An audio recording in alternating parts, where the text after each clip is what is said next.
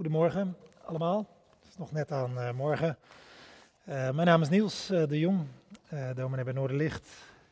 Het voelt alsof het geluid niet doet, of doet het het wel gewoon? Nou, prima. ja, er gebeuren soms gekke dingen. Natuurlijk op Netflix, waar we de komende maanden weer heel wat uurtjes aan zullen besteden, vermoedelijk. Maar soms de, de waargebeurde verhalen die zijn nog gekker dan de werkelijkheid of opvallender. misschien ken je het verhaal wel van El Chapo, een uh, Mexicaanse drugsbaron die uh, tot twee keer toe ontsnapte uit een uh, zwaar bewaakte gevangenis. Eén keer via een wasmand en één keer via een anderhalve kilometer lange tunnel. Ik moet maar even googlen. Ik, ik googelde ook even, want ik dacht, nou zijn er nog meer gekke verhalen. iemand is, was zowel in Hiroshima toen de atoombom viel als in Nagasaki en overleefde het allebei.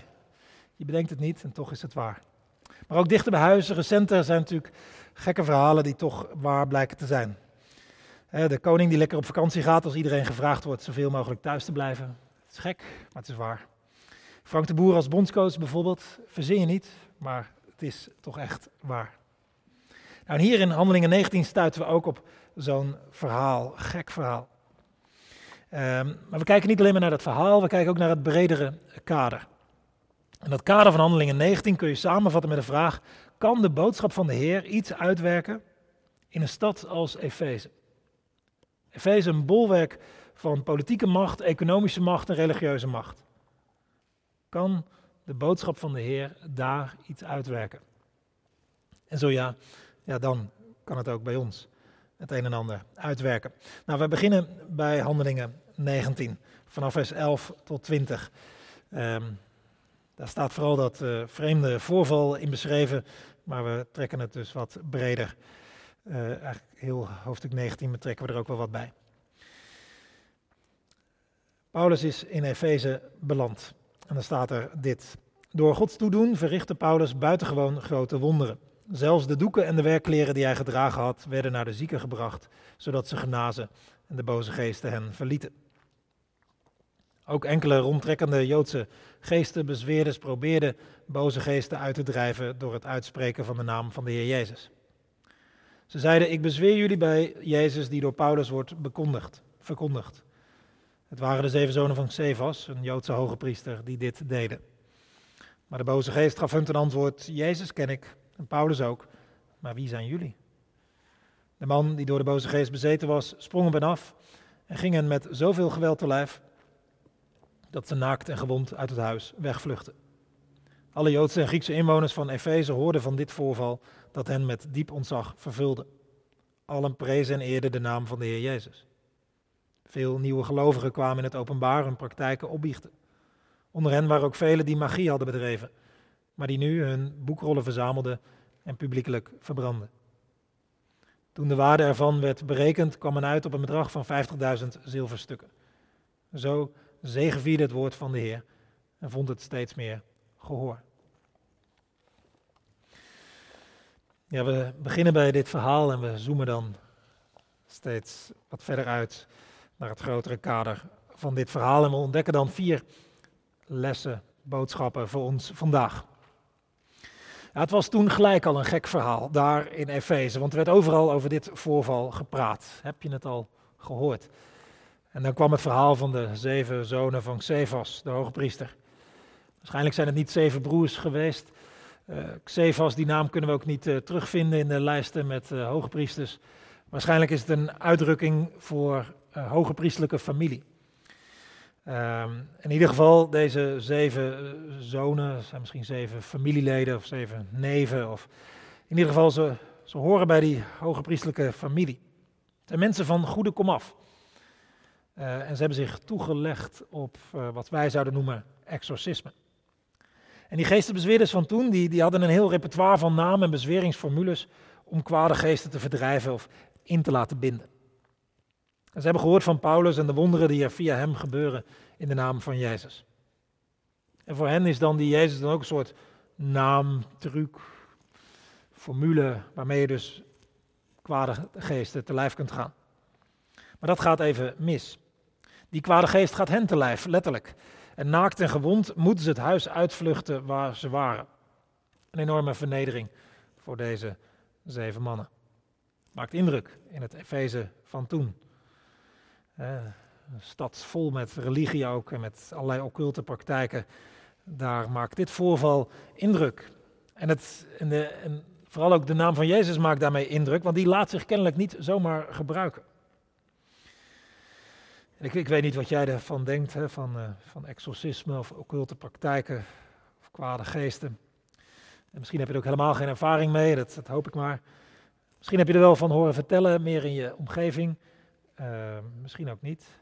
Uh, maar dit verhaal zegt, ja, blijf er verre van. Voor je het weet, keert het zich tegen jou en raak jezelf uh, beschadigd. Ga niet meer spelen, geen spelletjes. Uh, blijf er ver vandaan. Dat is de eerste les van dit verhaal. Hè. Al sta je voor je gevoel met zeven man sterk, voor onzichtbare krachten en machten, stelt dat allemaal niet zoveel voor. En je kunt Jezus ook niet gebruiken als een soort magische truc om zulke onzichtbare machten te slim af mee te zijn. Geloof in Jezus is geen magie of hocus pocus om dingen naar je hand te kunnen zetten. Nee.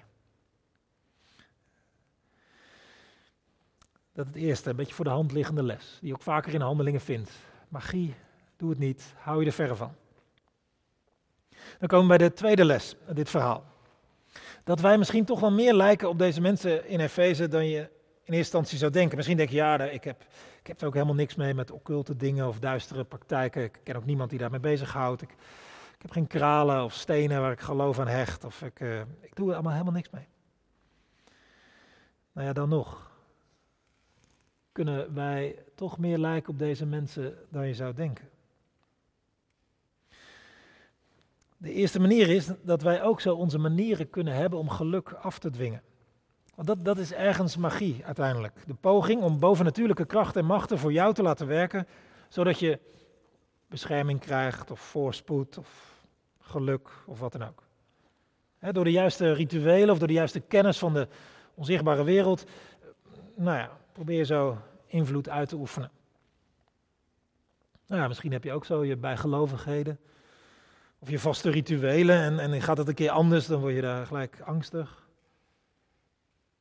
Of, of misschien wel, werkt je geloof als een vorm van magie. Je zou niet de eerste zijn. Dat, dat, dat God voor jou ook iemand is. Wie je dingen gedaan wilt krijgen. En dan maar de juiste hoeveelheid erin stoppen aan, aan, aan, rituelen of aan, bidden of aan, aan bijbellezen. En, dan heb je het idee dat, dat God dan voor jou gaat werken. Hoe, hoe, zou je dat kunnen weten? Of dat zo bij jou werkt, dat je een soort God probeert te manipuleren voor je, voor je eigen dingen? Nou, dan zou je eens kunnen checken. Stel je voor dat, dat God je niks zou geven. Waar, waar je om vraagt, waar je om bidt, maar dat hij je niks daarvan zou geven. Zou je dan nog steeds van God houden? Zou je hem vertrouwen? Of zou je dan denken, nou dan stop ik ermee. Dan hoeft het voor mij niet meer. Is, is God je iets waard om hemzelf? Of alleen om de dingen die die, die oplevert? Nou ja. Als alleen gaat om de dingen die, die het je oplevert, ja, dan, dan is het dus een vorm van magie in je geloof geslopen. En de, tweede manier waarop wij eh, toch ook kunnen lijken op die mensen in Efeze is dat we dingen achter de hand houden voor ons geluk. Een beetje verborgen hebben we zo nog onze dingetjes die, die, uh, die, die je achter de hand houdt, maar waarvan je misschien ook wel weet, ja het klopt niet, het is niet in orde, het, het, het heeft misschien met mijn oude leven te maken, maar, ik houd het maar achter de hand. Want ja, als ik, als ik me nou heel rot voel of heel in een dip zit of, of, of, of eenzaam ben, dan, dan, dan heb ik nog iets om op, op terug te vallen. Even, even, even, even een geluksmoment te krijgen of, of, of zoiets. Ja, die, die, die nieuwe gelovigen die hadden ook nog wat dingen achter de hand. Daar hadden ze nooit mee nooit opgeruimd. Hè, van die magische rituelen of van die, van die boeken waar dan wat in te vinden was en zo, die hadden ze nog. Een beetje achter de hand gehouden. En je wist maar nooit. Nou ja, dit, dit verhaal wijst ons er dan op dat, uh, dat, dat, dat dat niet de bedoeling is. Dat, als je je dingen van achter de hand hebt of, of al manipulerend je, je dingen probeert voor jezelf te regelen, dat het niet klopt. Daar wijst dit gedeelte ons op. Dat is de tweede les. Dan het derde. Die, die, zonen van Cephas die, die, die dachten hun status als geestenbezweerders te kunnen verhogen. Maar het gaat even anders. Mensen komen helemaal niet onder de indruk van hen, maar wel van de macht van Jezus. En de mensen die meer onder de indruk van Jezus raken, die gaan breken met hun foute praktijken. En niet zomaar hier of daar iemand, maar heel veel. Ze gaan het ook publiekelijk doen, ze worden er open over en eh, ze, gaan het met elkaar doen. Het is helemaal niet opgelegd van boven, helemaal niet georganiseerd of geregisseerd. Het gebeurt. Blijkbaar zijn ze tot het besef gekomen ja, dat ze nog wat op te ruimen hebben, dat ze nog wat uit te spreken hebben, te beleiden, te erkennen. En in hun geval vooral op het terrein van magie en occulte praktijken. Maar, maar, het geldt natuurlijk breder. Het gaat, niet alleen over dat soort dingen. Het is voor altijd de weg naar vrijheid. Om, om open te worden over je, over je verkeerde dingen. Of niet publiekelijk. Het is wel goed om het in het licht te brengen. Of iemand in vertrouwen te nemen. Het tegen iemand te zeggen. Wat, wat verkeerd was. Wat je, wat, je, wat je achter de hand hield, of wat je, wat je gedaan hebt, gezegd of geprobeerd, wat helemaal niet, wat schadelijk was. Breng het in het licht. Is de eerste stap naar vrijheid. En de tweede is, sommige dingen wegdoen. Dat, dat, dat, dat kan best pijnlijk doen. Hè? kun je ook voorstellen dat die mensen hier dachten eerst van ja, ach, waarom zou ik het nou wegdoen? Ik, ik doe er toch niet zoveel meer mee. Of misschien kan ik het nog een keer verpatsen, dan levert het nog wat op of zo. Dat hadden ze misschien gedacht, zo praten ze dat eerst recht. Maar nu niet meer, nu, nu doen ze het weg. Ja, verstandig. Als iets voor jou slecht is, dan is dat het voor een ander ook, meestal. We eens concreter maken, even, even naar nu trekken. Wat zijn dat voor dingen die, die wij in het licht zouden moeten brengen of waar we mee zouden kunnen moeten breken? Nou, misschien, misschien voel je zelf wel aan dingen die je hey, ik moet gelijk aan iets denken. Of, maar, maar om wat te noemen, hè, misschien, uh, misschien heb je ook allerlei foute boeken of allerlei New Age-achtige dingen die er heel mooi uitzien. Weet ik, nou, er staat ook wel goed in. Ja, natuurlijk staat ook allerlei goeds in, maar er staan ook allerlei dingen in die helemaal niet goed zijn. Waar, waarom hou je het nou? Of, of uh, duistere muziek die, waar je heel, heel depressief of, van wordt of heel slechte gedachten van krijgt. Waarom, waarom hou je dat toch erbij? of, of, dingen die met pornografie te maken hebben, dat het ergens achter in je computer staat. Of, uh, ruim het op. Of misschien is er een app op je telefoon die je op het verkeerde pad brengt, of in contact met, met, met mensen die alleen maar slecht voor je zijn, of dat soort dingen meer. Of misschien is de drank voor jou een probleem. Ja, hou dan ook niet flessen achter de hand. Stop het niet ergens weg. Nee, gooi het weg, ruim het op. En vertel ook iemand dat je een probleem hebt met drank. Dat, het, dat je het niet meer helemaal in de hand hebt. Nou, zo, zo een beetje. In het licht brengen en opruimen. Die, die, die nieuwe gelovigen die, die, die deden dat. En waarom? Omdat ze onder de indruk raakten van Jezus Christus. Door dat vreemde voorval kwamen ze onder de indruk van Jezus en van zijn, van zijn macht. Ze gaan hem prijzen, ze gaan hem eren. En, en hoe groter Jezus wordt, dan opeens bedenken ze van ja, maar dan, dan, dan, passen dat dingen helemaal niet bij. Die, die wil ik ook niet meer. Die, die, die, die, die, gekke, slechte dingen van mij, laat ik er nou maar een einde aan maken. Juist omdat Jezus zo groot voor hem werd. Dat was nummer drie. Even, even de tussenstand opmaken. Eerste les was uh, geen experimenteergedrag met boze machten en krachten, want voor je het weet raak je zelf beschadigd. De tweede les is dat hey, wij kunnen ook proberen te manipuleren. Ook richting God, ons geluk afdwingen. De derde les gaat over schoon schip maken. Eerlijk worden en breken met dingen. En dan de vierde en laatste les uit dit hele verhaal. Um, ik ga hier ietsje langer op door. Ik zei het al in de intro, dit, dit, het kader van Handelingen 19 is, waar zit nu werkelijke kracht? In Efeze. Het lag heel gunstig op allerlei handelsroutes. Was een rijke stad, sterke stad, grote stad, bloeiende stad. Politiek, economisch, religieus. Centrum van Artemis, verering. Het, het, was, het, was, het was groot, sterk. En daar, daar komt dan Paulus met, met het evangelie, het goede nieuws, de boodschap van de Heer, het woord van God.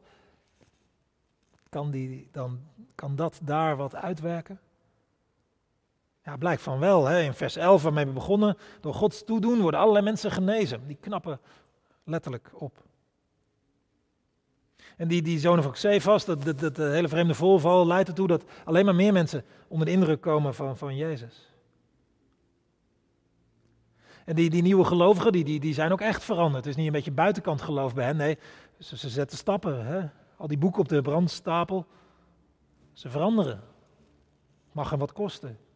Oude gewoonten, oude praktijken, ze worden gestopt en een nieuwe weg ingeslagen. En daarom de conclusie van het gedeelte dat we lazen, het woord van God zegevierde en vond steeds meer gehoor.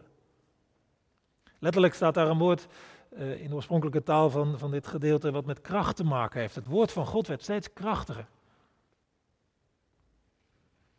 En daar zit het geheim, het woord van God. Daar zit de kracht.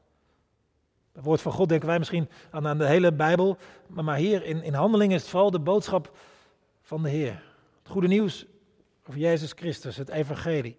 Daar zit blijkbaar, toch ook in Efeze, de kracht. Het heeft impact. En het leidt tot radicale gedragsverandering van mensen. Ik denk dat we de afgelopen maanden allemaal hebben gezien dat gedrag zich niet zomaar laat veranderen. De, al die woorden van de overheid, uh, RIVM en al die stickers die je overal ziet. Minister, minister-president met ongeveer een wekelijkse persconferentie. Het ging allemaal moeizaam dat mensen hun gedrag aanpasten.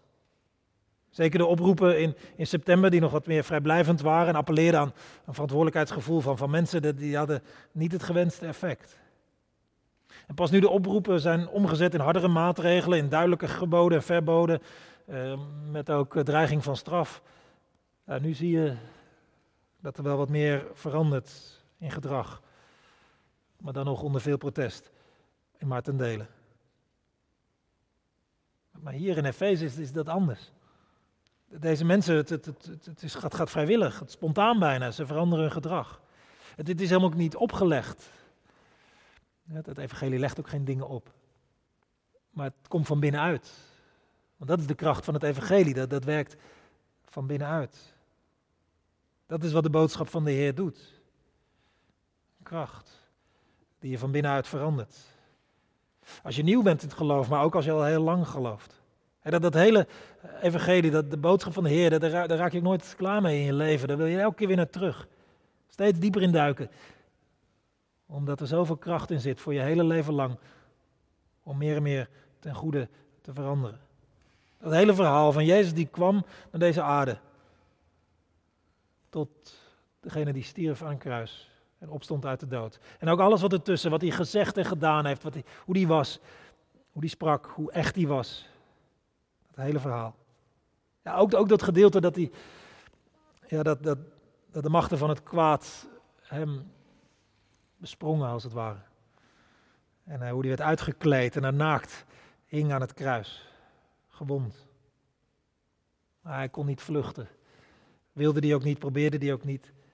En hij stierf.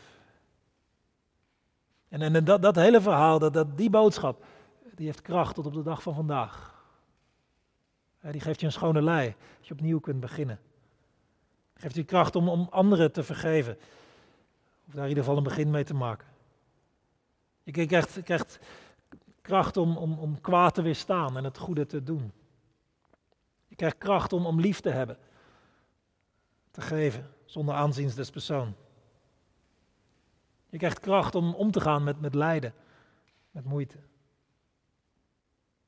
Als die boodschap van de Heer, zijn komst, zijn woorden, zijn leven, zijn, zijn daden, zijn sterven, zijn opstaan, hoe, en hoe meer je daarvan onder de indruk komt, hoe meer je de schoonheid daarvan ziet, hoe, sneller je afstand gaat nemen van, van wat slecht is en kwaad. Hoe eerder je breekt met de dingen waarmee je controle probeert te krijgen, of bescherming, of geluk probeert te claimen, of al dat soort dingen meer. Ik weet niet waar jij geneigd bent om je kracht in te zoeken. Misschien wel in, in de dingen die, die, die men hier deed, eh, magie of, of, bijgeloof. Maar het kan ook een hele andere dingen zijn, hè, in status en geld, in, in controle, in je succes uit het verleden, in je familie, in je werk of in je inkomen. Of, alle, allemaal dingen die ze in Efeze ook wel kenden. Maar die krachten geven niet wat je zoekt aan leven en vrijheid. En het woord van God, die wel.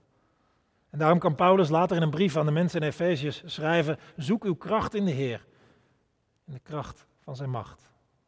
Daar moet je het zoeken. En dat is ook precies de boodschap van Handelingen 19. Laat je in met de boodschap van de Heer. Want daar zit een kracht die geneest en verandert.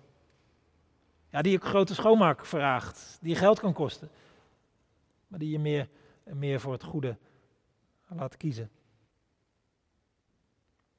En dan zijn we tot slot bij de dingen die bij jou en mij kunnen veranderen. De dingen die de kracht van het evangelie kan uitwerken. Uit dit verhaal twee dingen. Het goede komt. Het kwade gaat weg. In dit verhaal brengt de boodschap van de Heer goede dingen, zoals genezing en bevrijding. En het kwaad verliest terrein. Omdat kwade geesten verslagen worden en kwade praktijken gestopt wordt. En kwaad materiaal, daar gaat de brand in. Het goede komt, het kwade gaat. Dat is wat het woord van God, de boodschap van de Heer, bij je uitwerkt. Niet alleen individueel, maar ook in de bredere verbanden, in de bredere gemeenschap. Hier in Efeze, we dat net niet gelezen, was Paulus bezig met die boodschap van de Heer publiek te maken, twee jaar lang, vanuit die school van Tyrannus, een publieke plek. En niet alleen heel Efeze, maar de hele provincie hoorde ervan. Want die boodschap is ook voor iedereen. En die boodschap wil ook gemeenschappen veranderen, steden beïnvloeden. Want ook daar wil God dat het goede komt en het kwade gaat. En uiteindelijk is dit verhaal dan een uitnodiging voor jou en mij om die boodschap van de Heer, die, dat, dat goede nieuws, meer en meer te laten landen in je leven. Dat je het opbergt in je hart. Dat je er steeds weer naar gaat, daar zoekt, dat je er toe-eigent. En dan gaat het kwade. En komt het goede. Amen.